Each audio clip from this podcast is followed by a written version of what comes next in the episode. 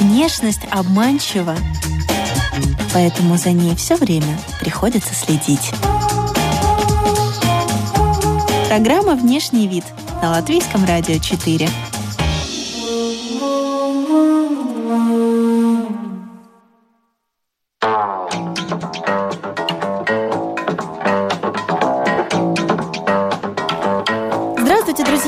Привет, Даугавпилс! Привет, прекрасные люди! Привет, интернет! Вы слушаете и смотрите «Внешний вид». Но сегодня программа у нас достаточно нестандартная. Тем не менее, есть бессменная ведущая Алиса Орлова. И мой коллега-сведущий э, Дмитрий Вишенка на торте Шандро. Кто смотрел всю трансляцию, тот поймет, Что за прозвище, что за вишенка? Ну, не только же одними, э, так сказать, тяжелыми блюдами, супами и всем остальным. Мы рады вас приветствовать. Нам есть что вам рассказать и есть что показать. Присоединяйтесь к видеотрансляции на домашней страничке Латвийского радио 4, на платформе rus.lsm.lv, а также на соответствующих социальных страничках. Мы говорим сегодня о красоте по-латгальски. У нас в гостях люди с красивыми увлечениями, красивыми мыслями, красивыми посланиями миру и не менее красивым языком они расскажут о том, чем они занимаются и как они при этом выглядят. А здесь, поверьте, есть о чем рассказать и есть на что посмотреть. С нами сегодня прекрасная живая статуя, также э, с нами автор украшений из лесной шкатулки через «и» от слова «лисица». И с нами сегодня даже местный викинг в полной экипировке. И давайте знакомиться с гостями эфира. Э, Слева от меня Ванда Гибовска. Ванда – биолог, живет на хуторе вместе со своими домашними любимцами. Профессионально танцует, участвует в театральных постановках. И многие видели ее в образе скульптуры на городских мероприятиях. Будет ли э, Ванда перевоплощаться сегодня или поможет обратить статую кого-то из присутствующих, узнаем а, по ходу эфира. Здравствуйте. Здравствуйте. А, Алиса Романова, автор украшений из э, сказочного леса и лесной шкатулки. С детства любит собирать гербарии, рукодельничать. Алису научила бабушка. Вообще дача, сад, лес.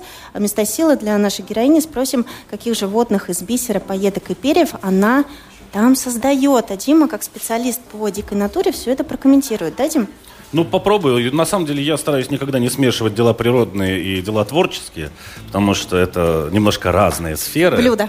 Э, Разные сферы деятельности человека. Тем не менее, да, Э, Кирилл Сидоров, наш замечательный, прекрасный викинг, участник э, Даугавпилского клуба исторического моделирования «Рубеж».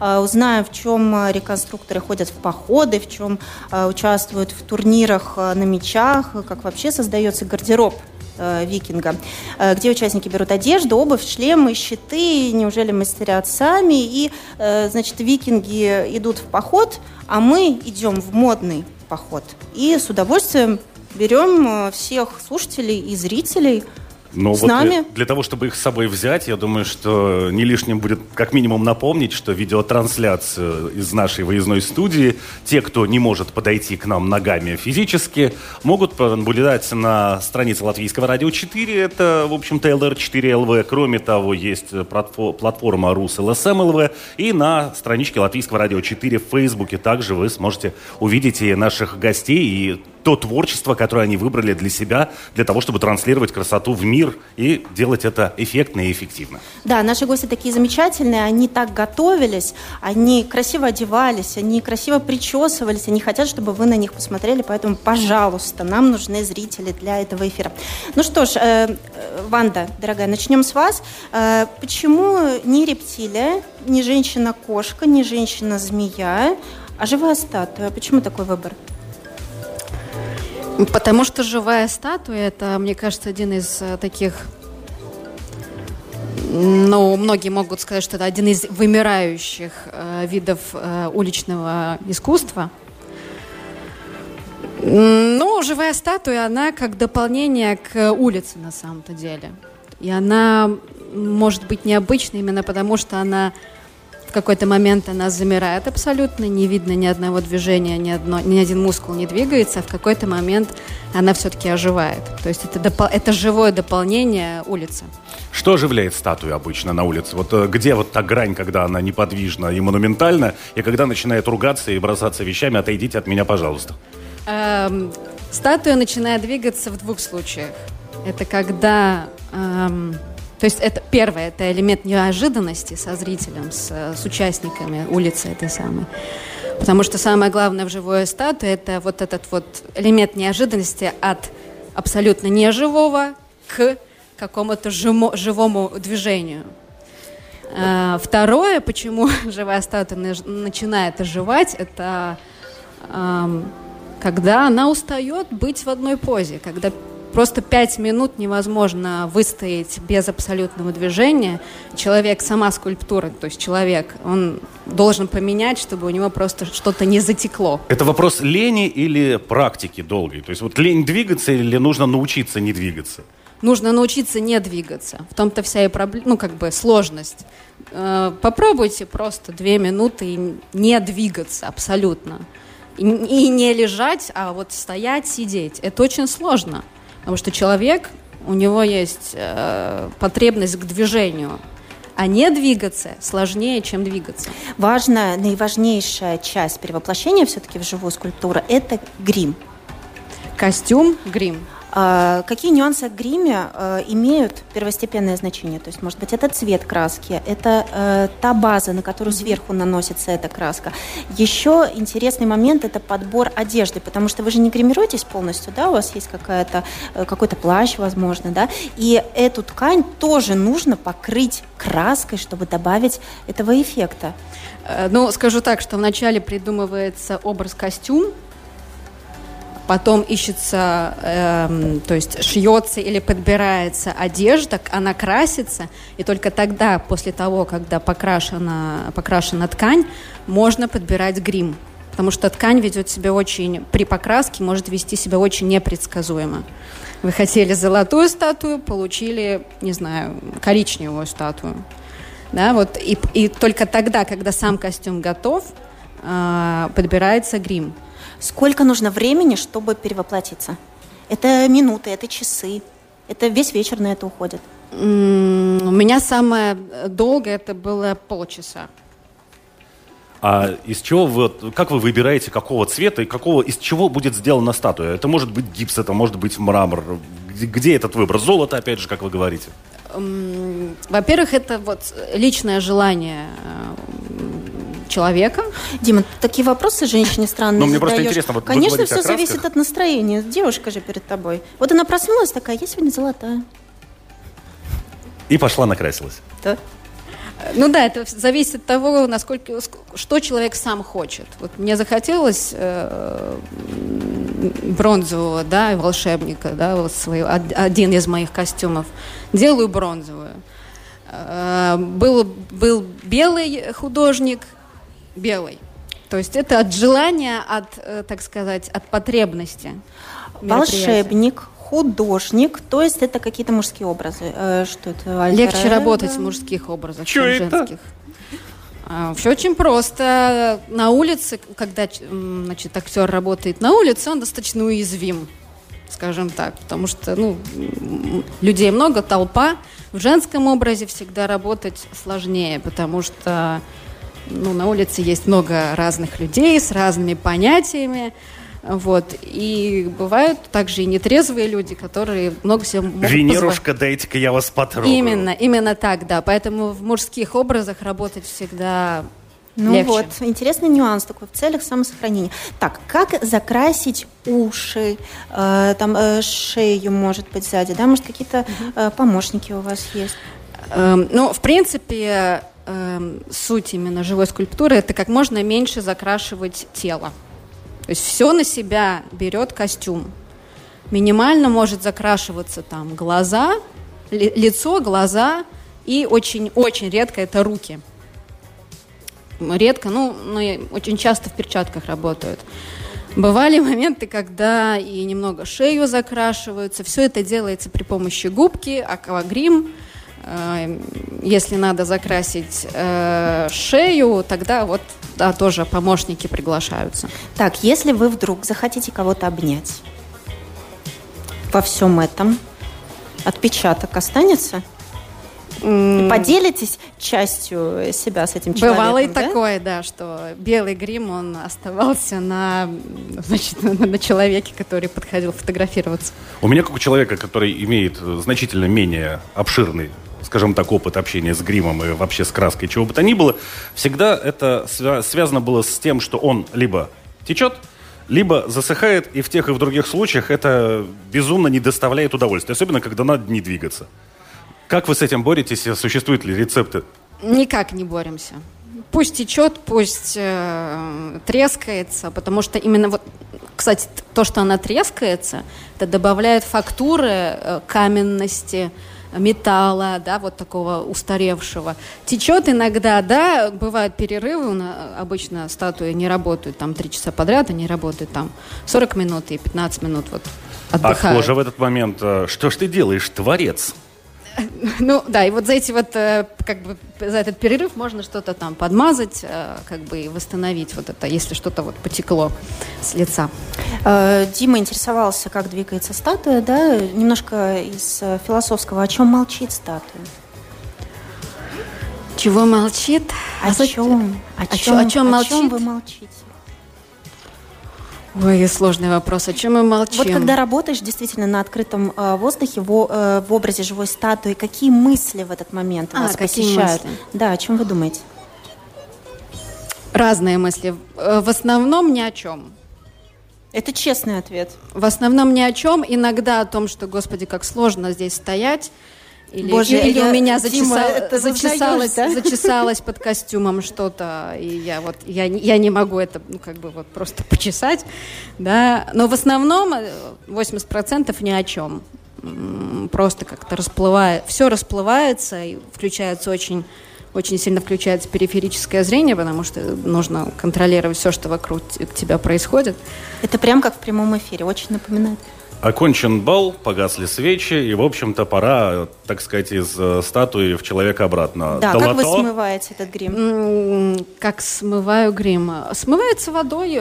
Для начала, чтобы дойти до, значит, до машины там, или до транспорта какого-то, это влажные салфетки. Вот. Дома уже более тщательно там просто мыло. Как реагируют люди, когда вы идете домой? Mm.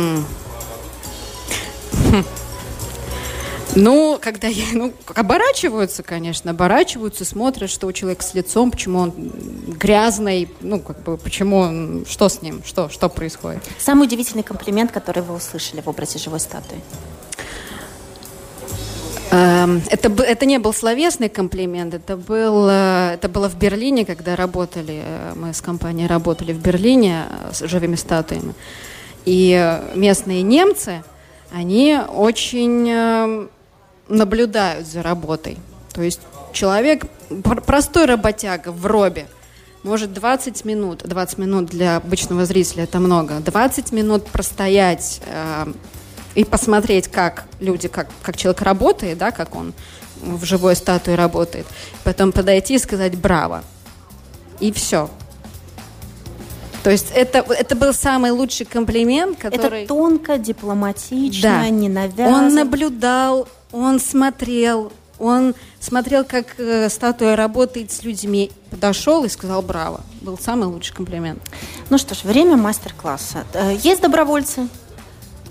Алиса. Дима.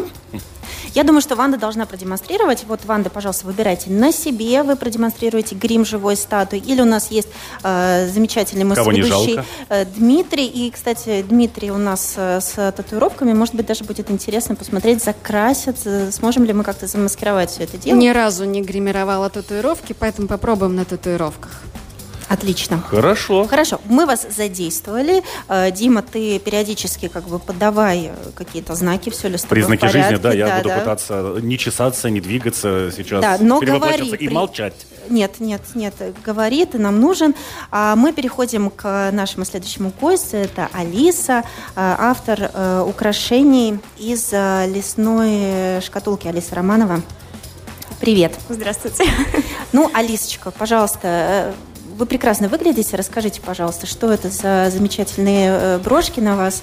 И я узнаю лису с жемчужной сережкой, Правильно. Мона Лису Да. и очень спокойную какую-то в позе, мне кажется. Дзен. Дзен. Дзен, да. Вы сегодня дзен? Я, да, я дзен. По жизни дзен. Замечательно. Э, Ну что ж, расскажите немножко о себе. Э, Я знаю, что вообще все началось э, на даче у бабушки рукодельницы. Да? А Для нее вы сделали первый гербарий, а теперь это уже ваша дача, ваши пионы, ваши грядки. Да. И творите вы тоже там, наверное.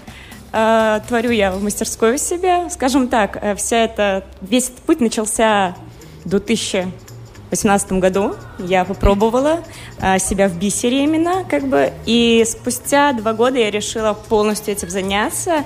И только о природе, только о флоре и о фауне, ничего более того. Мне хотелось именно углубиться в эту стезю и вот в ней барахтаться и придумывать всякое такое разнообразие. Для меня вот все мы родом из детства. Что-то, что производится из даров природы, окружающей среды, это вот в детском саду поделки. Но я понял, что это не мое довольно быстро, когда вы поняли, что это ваше. Ну, как бы, скажем так, у меня не все, не все природные материалы. Это только перья, а, какие-то камушки натуральные. Но есть и при этом бисер, который явно не натуральный материалов сделан.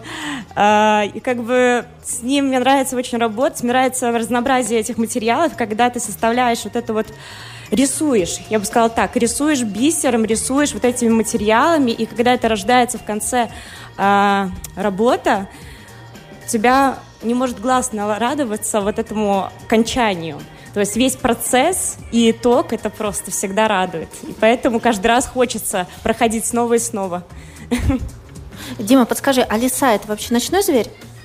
Ну, лиса это хищник, в общем-то, поэтому, да, это сумеречный больше зверь, чем ночной. Совсем ночью мало кто охотится, но, тем не менее, да, рано утром где-то на рассвете и на закате дня. Насколько ваши лисы э, отражают вот ваше отношение к труду? Вы сами, ну, скажем так, да, ночной зверь, вы мастерите утром или вечером? А, Очень долгое время я мастерила именно по ночам. Именно по ночам до 6 утра, до 8 утра. Но в какой-то момент здоровье сказала, нет, хватит. И я стала жаренком, да. Ну, в темноте, наверное, это сложно делать. Вам нужен дневной свет все-таки, чтобы Ну, тонкая как бы, работа. С одной стороны, да, с другой стороны, свечение все равно спасает. Э, Всякие лампы, они помогают в работе. У нас было замечательное такое видео дополнение. Алиса шла, собирала в эти брошки, как грибы. У вас их действительно так много, как грибов? А, После да. дождя. Да, да, бывает и такое, да. Так, сейчас прошел дождик, должны новые появиться. Должна, да, собрать сейчас под кустом. Дима, как ощущения? Э, Пока пытаюсь понять, э, я статуя из чего. Ты блестишь. Мне кажется, это, это бронза? Да, это бронза. Замечательно. Но на Бронза- твой вопрос, да, про перекрывает или не пере- не перекрывает, наверное, можно сказать, что, в общем-то, перекрывает. Тайпану досталось. Жалко, что Роман уже покинул эту нашу выездную студию. Э, Он же у нас, наверное, по, по- специалист. Медаль золотая, серебряная, бронзовая. Ну вот у тебя за что-то третье место. Осталось понять, за что. Осталось понять за что. Э, Алисочка, в карантин вы стали создавать брошки. То есть это вот э, началось в этот период, да? В карантин прям конкретно начала создавать. До этого понемножку. Я работала на основной работе, у меня, в принципе, не было так много свободного времени, а в карантин его стало слишком много. И я углубилась туда полностью. И... Но вы еще Не зря. А? Вы еще диджей. Вы еще играете да, музыку. да, да, я еще диджей, андеграунд музыка, совершенно такое, скажем, тут я нежность, а там такое жесткое. Так, понятно, под какую музыку вы создаете брошки? А, под драм н бейс ликвид. То есть такая в, есть в ритме да. повышенного сердцебиения, я бы даже сказал, аритмии жесткой. Да-да-да, чтобы быстрее работалось. А так задача сделать хорошо или побыстрее? А это надо два в одном. И хорошо, и быстро. Что Надо вас уметь. вдохновляет на создание того или иного образа? Да, окей, э, сейчас на вас лисы, да, вы говорите о том, что, в общем, Ну, вы лесная фея, но, тем не менее, в вашем творчестве присутствуют ведь и птички. Э, да, ну, это лес. Это, конечно же, лес меня вдохновляет. Особенно обожаю наше место Слутышкю Крауя. Это недалеко от Науина. Я там очень часто бываю. В основном там эм, растения, которые уже в красной книге, и животные там есть. То есть и вот ты ходишь, наблюдаешь, смотришь, как прорастают те же самые ростки, там, не знаю, как пробегают зайцы, и ты вот смотришь, смотришь, и вот Но это на вот все... видимо, да? да, да, да, все это аккуратно. впитываешь в себя, и вот приезжаешь в мастерскую и все это отдаешь. Так, э, как выглядит современная а, ладыкальская фея, лесная фея? Вот какая она? Опишите. Это сложный вопрос. Я себя не считаю, наверное, латгальской феей прям. Ну какая, нежная, нежная, романтичная, женственная, легкая. Ну что ж, самое время от нежного и романтичного перейти к чему-то такому брутальному и серьезному. Брутала хочется. Э, Кирилл, здравствуйте. Здравствуйте. Здравствуйте. Вы прекрасно выглядите. Просто замечательно. Э, Кирилл Сидоров, викинг, участник э, Даугавпилского клуба исторического моделирования «Рубеж». Ну и далее мы узнаем, а, в чем реконструкторы ходят в походы, в чем участвуют в турнирах, из чего шьют одежду, обувь и так далее. Да, тут, э, ну, наверное, первый вопрос, который хотелось бы немножко прояснить, ну и мне для себя. Э, Ведь э, в любом случае, если мы берем некий период истории, он подразумевал разный быт. То есть есть там латы от жены и латы от злого соседа. Вот у вас оно тоже так же делится по каким-то меркам? Условно, я не сказал бы, что прям такое строгое подразделение, тем более слишком много вещей это, ну, слишком много вещей, если это совмещать с какими-то прям мероприятиями. Но, опять же, больше одного комплекта как-то есть смысл, нет смысла иметь. Вот, то же самое говоря про ну, археологическую базу. Возможно, и так довольно сложно в какой-то конкретный регион попасть э, и в, в очень узкие э, временные рамки, говоря про раннее средневековье. Поэтому, ну, ну кто- кто-то больше, больше углубляется, делает себе несколько комплектов и прям так.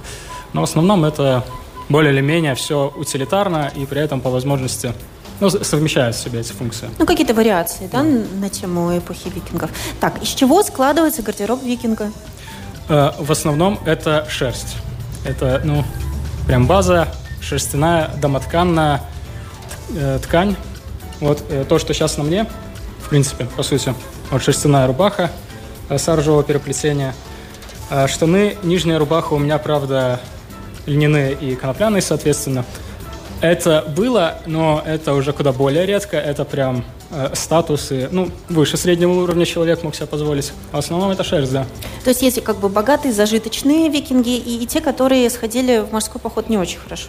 А, Сложилось так, что, в принципе, богатые зажиточные викинги – это именно те, кто ходили в успешные походы. Просто так, сидя у себя на земле, ну, сложно разбогатеть, разбогатеть довольно было. Создавая вот эти наряды, что является первичным? Должно быть э, воссоздание той эпохи, того настроения, того, как это происходило, ведь там же отталкивались от функционала. Зачастую, оказываясь на каких-то мероприятиях реконструкторских, в глаза бросаются больше всего люди. Вот он такой от кутюр викинг, он, он, он, он с барбершопа, он такой... «М, Ну да, касательно причесок и бороды, это я себя сейчас запустил. Это мы не Да знаем. нас- викинг бы любой себя запустил. Я больше скажу, между войной и поиском еды там не до причесок. А вот это интересный момент. Э, вообще, гребень – это практически обязательный в находках, э, в каких-то захоронениях. Это очень частый э, предмет быта. Его носили с собой постоянно и всегда. Более того, на, в находках есть даже такие отлиты из бронзы, э, внимание, ложечки для чистки ушей. Ложечки, вот я о чем и говорю.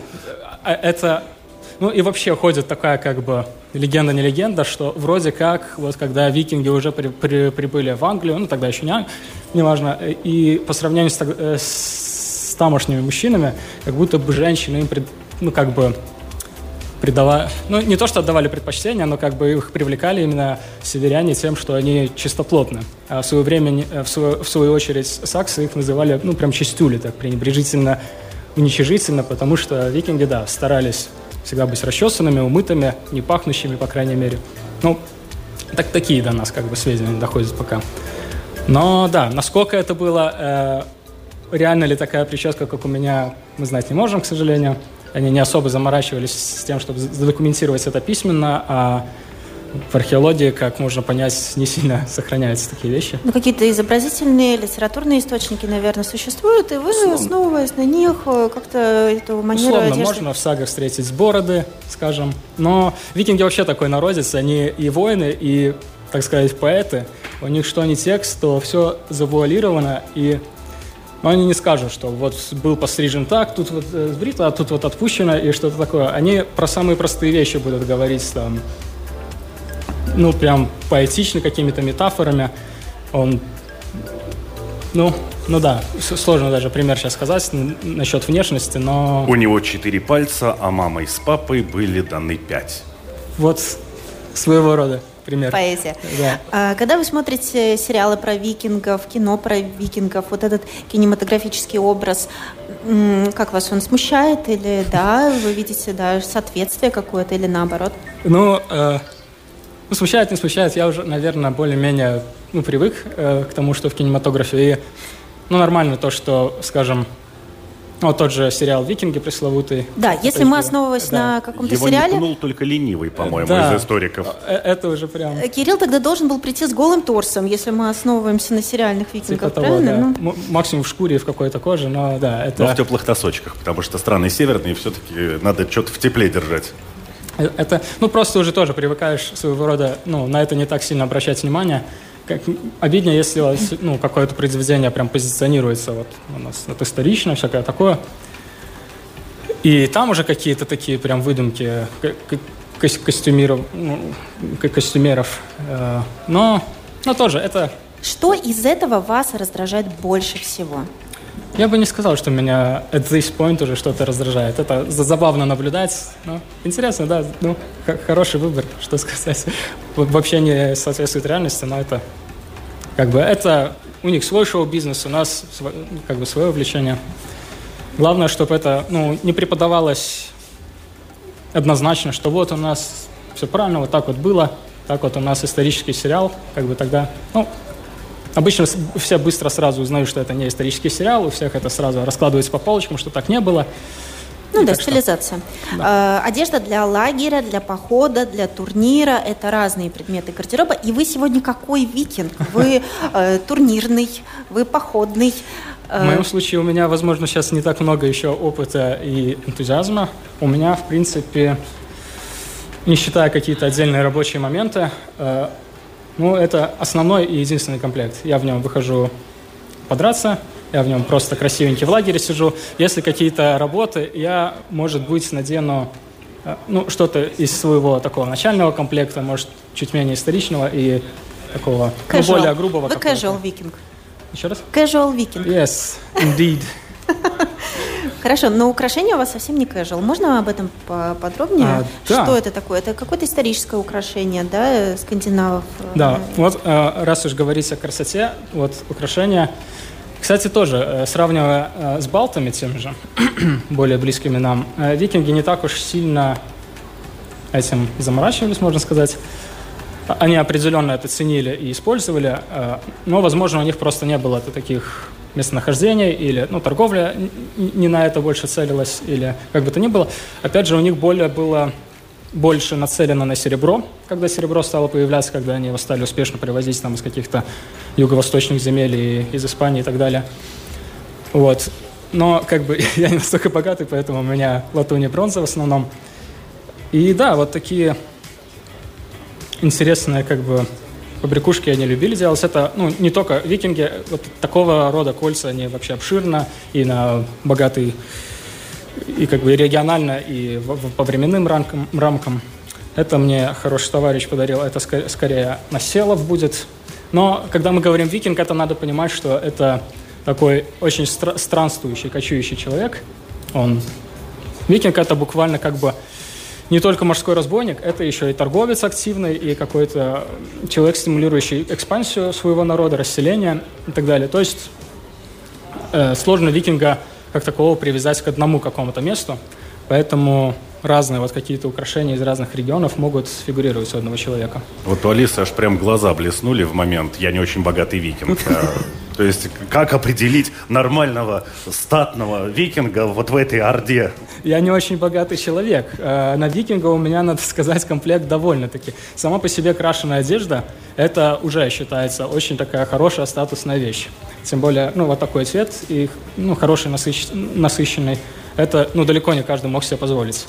А, в том числе медное украшение. Доспех – это, ну, вообще заоблачные деньги. Если мы говорим об эпохе викингов, особенно ранней, то что кольчуга, что вот такой вот ламеллярный доспех, это прям дорого-богато. То есть золотой печаточки не было даже у предводителя викингов? Я могу предположить, что было, просто у меня нет денег на золото, а на ламелляр я еще на скребу, как, как у современного человека-реконструктора, поэтому в этом так.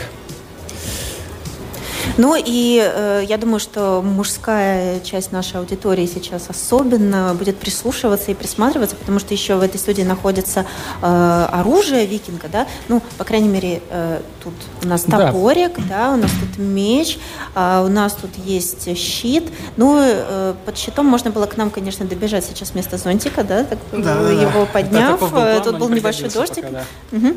Э, щит, да, вот щит – это куда более частое, дешевое и обычное для викинга и вообще для воина того времени э, средство защиты, если не практически единственное. Потому что щит относительно легко изготовить, на него относительно немного металла уходит. И, ну да, ну им надо уметь пользоваться. Но хочешь не хочешь, как бы, ну те, кто доживает, те учатся как бы использовать. Вот. Э, топор это тоже такое э, более и утилитарное, и ну, более, скажем, распространенное оружие, чем тот же меч. Уступает все-таки копью по частоте, но копье я не притащил с собой, так что будем довольствоваться. Вот. Э, что характерно, боевой топор – это вот, по сути, не какая-то здоровенная секира, как тоже любят использовать у нас в кинематографе и видеоиграх. Это вот, как правило, такая вот легкая металла, там грамм на 150-200, насажена на легкое же древко и Потому что человека проще поранить, он не такой твердый, как, скажем, древесина, которую рубят более тяжелым массивным топорами. Так что вот такой интересный факт. Такой миниатюрный профессиональный аксессуар викинга. Да, да. Чисто Мы обсуждали, да, с коллегами на улице, вот пока ожидали вас, э, многие говорили о том, что а как же вот он придет, это же холодное оружие целое. Да, да. да нет, они же не заточены. Да. Э, вот здесь у меня сразу житейский вопрос. Вот бейсбольная бита, она тоже однозначно очень тупая. Но если ей попасть, да, не по так. назначению, можно и табуреткой попасть, и с хорошим таким словарем полным каким-нибудь. И, ну, но да, это уже, это скорее у нас более такой спортивный инвентарь. А, он а, с попыткой в историчность, но, скажем, но, скажем, этот меч а, очень похож на тип H, по-моему, по кирпичнику. Ну, не так важно эти нюансы. Но обычно у мечей того времени, скажем, было покороче рукоять, чтобы чисто кулак ставить. Тут как бы еще припуск на защитную варежку, чтобы, ну, просто не покалечиться. Но ведь это же травмоопасное увлечение, в общем-то, вот эти вот турнирные дела. Я видел лично, как э, рыцарю попадали э, под доспехи. В том случае это было, в общем-то, под шлем, и зрелище было, ну, похожее на очень натуральное ну, сражение. Да, да. Тут еще от разных эпохах разные как бы правила турниров и допуски, соответственно, по безопасности, по защите. Как бы в такой, как, как мы это называем, ронятине, учитывая, что доспехов, доспехов как таковых не очень много, э, в турнирах и так называемых бугуртах, когда много народу, еще пытаются какую-то скрытную защиту. Ну, просто чтобы сохранить свою тушку. И правила там такие, ну, куда более, скажем, если вот э, то, что вы, наверное, видели, я могу предположить, это уже был век 14-15, так называемый э, ИСБ, э, у них там чуть-чуть пожестче. У них там реально ах, от, от всей души лупят, и в бугурте это надо уронить человека, чтобы он прям упал от боли или просто сбить ног или что. У нас как бы ну, в тех, по крайней мере, турнирах, где я участвую, не так все жестко, она чуть-чуть помягче в этом плане, просто главное ну, стукнуть, попасть и хит защитом, все в порядке. Но в том случае это было на самом деле просто стечение обстоятельств. Там да, никто никого да. не пытался забить. Я говорю все о том, так. что достаточно серьезные травмы можно получить и, в общем-то, не желая. Ну и в хоккее можно, и в регби, и в куче еще ну, более современных видов спорта. Там в регби мяч, а не меч. Да, но люди ломают себе конечности, и по-всякому происходит. А, по какой части гардероба можно узнать а, профессионального викинга на улице? Может быть, даже в каком-то другом городе. Ничего не знаю о вашем увлечении, о вашем деле жизни, но вот это что-то выдаст, что-то во внешности или, может быть, в поход Сложно сказать. Э, многие, многим людям, ну, скажем так, многим, э, в достаточном количестве лично я с кем общался, реконструкторов, они в том числе в большей или меньшей степени формалы. Они тоже предпочитают какую-то растительность на лице, более-менее длинные волосы, э, что-то черное, какая-то кожа, э, ну, музыка потяжелее, ну, такое направление. Не всегда, ну, не абсолютно как бы формула, но часто. И опять же, не каждый металлист реконструктор, но многие реконструкторы как бы ну, в этом направлении. Других вообще никак не отличить. Это все ну, обычные люди, у них кроме этого хобби есть какая-то постоянная работа, семья, ну, частная общественная жизнь, в которой ну, часто не скажешь вообще, что у человека какие-то кто-то занимает вообще государственные, скажем, чиновничные должности и ну, выглядит соответственно, строго и без всяких ну, судя по формулировке, Дима, ты точно викинг. Э, Петр, наш э, режиссер мультимедиа, тоже подходит под это описание. Прямая дорога. Меня вот мучил какой вопрос. Вы сейчас упоминали по поводу изготовления всех этих предметов быта, одежды, ну и там всех остальных э, антуражных дел имеет значение, сам я это делаю или заказываю кого-то. Вот я могу из своего опыта сказать, имея достаточно тесную связь в свое время с автотюнингом, было такое, что можно было построить автомобиль, его можно было сделать неповторимым, к этому все стремились. Но впоследствии, если эта машина попадала какому-то другому владельцу, все говорили, эта машина того, кто ее сделал. Вот угу. uh у вас такое есть? То есть я должен быть кузнецом в чем-то? Или я могу заказать у какого-то мастера, и мне никто не будет говорить о том, что э, э, он же от Юдашкина викинг. Но э, на самом деле я бы не сказал, что есть немного такой момент, э, когда э, как бы человек не знает вообще, чего он хочет, и просто, скажем, набирает ну, просто то, что понравилось. В интернете сейчас возможности есть, только плати, и будет все хорошо. Многим как бы true реконструкторам э, не нравится, что, ну вот, допустим, там тут эпоха не совпадает, тут какой-то вот аксессуар от другого комплекта, который как бы, ну, ну как бы, что поделать, это такое. Если, но я лично не считаю, и, по-моему, тоже многие очень не считают, это нормально совершенно у хорошего мастера приобрести хорошую вещь. Потому что мастеру, ну, выковать такой это даже не цельнотянутый, он такой под реконструкцию, он сварной из двух частей, как бы, то есть мастер и кузнец, и слесарь, и сварщик, и все в одном, и у него соответствующее как бы оборудование, мастерская опыт. Он его за день склепает, и как бы все нормально будет. Если бы я захотел такое сделать, ну, ну надо ли оно? И опять же, с точки зрения реконструкции, как бы, ну, знатный воин, у которого хватало денег на доспех, он его сам не делал. У него на это были люди, он, это, он на это накопил честным трудом, честным грабежом или кто как, и вот он его покупает. Никто, ну, тем более он сам себе одежду не шил и ее не красил там в каких-то травах. Он, ну, поэтому, по-моему, это нормально. Купить себе комплект. А, так, мы неспроста вынесли слово «миф» в наш мультимедийный заголовок. А, какой главный миф, связанный с латгальскими мужчинами, какую легенду вы бы точно развеяли сейчас? С латгальскими мужчинами миф? Я слышала, что очень классический вкус, очень консервативный, очень сложно они открываются чему-то новому. А как на самом деле? А, я бы не сказал, что это прям сильно отличается от чего-то. Есть такой, знаете, уже почти как мем своего рода обществе, что как бы э, другую часть латвийцев, латышей называют чуили, а, а мы вот лотгали тогда истины пуще. Но, но это так, больше как шутка, понятно, что такого прям в Риге, по-моему, что-то наоборот было. Ну, ну да, да, да, но это такое, типа, о, Латгала, деревня. Хотя за, за рижан не берусь, может, они так это серьезно говорят. У нас это, ну, скорее как, ну, такая шутка, как бы, шутка ради подтверждения стереотипа, типа, ха-ха, как про, про нас думают, так, ну, забавно, типа. Ну что ж, э, я попрошу наших операторов, техников э, дать нам э, наш подвижный фончик для динамики, а у нас далее Блиц. Вы готовы? Давайте в том же порядке, в котором мы знакомились и общались. А, итак, поехали. Первый вопрос. Внешность обманчива, поэтому продолжите фразу. Ванда. Будьте осторожны. Не судите по ней. Да, поэтому убедитесь, что за поясом нет скрытых атрибутов. Если красное, то что? Мак. Яблоко. Кровь, что ли? Отказаться э, от э, любимого предмета гардероба или от телефона? Такой современный вопрос. От любимого предмета гардероба. От любимого предмета гардероба. Реалии такие, что соглашусь, наверное, да. один предмет одежды, который вы бы взяли с собой на необитаемый остров. Безрукавку. Плащ-палатка. Викингу проще всех, по-моему. Я бы пончо просто взял современный. Что о себе вы бы положили в капсулу времени для потомков?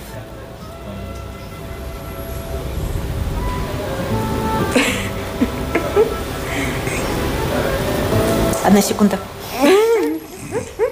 Первое, что приходит в голову. Дима, подскажи. А что такое капсула времени? Алиса, может вы? А, свой думает. дневник детства, чтобы потом поугарать. Э, так потомкам же. Пускай они поугарают. Старую видеокарту, которой я гордился когда-то. А, Первый рисунок. Что нужно надеть хотя бы раз в жизни?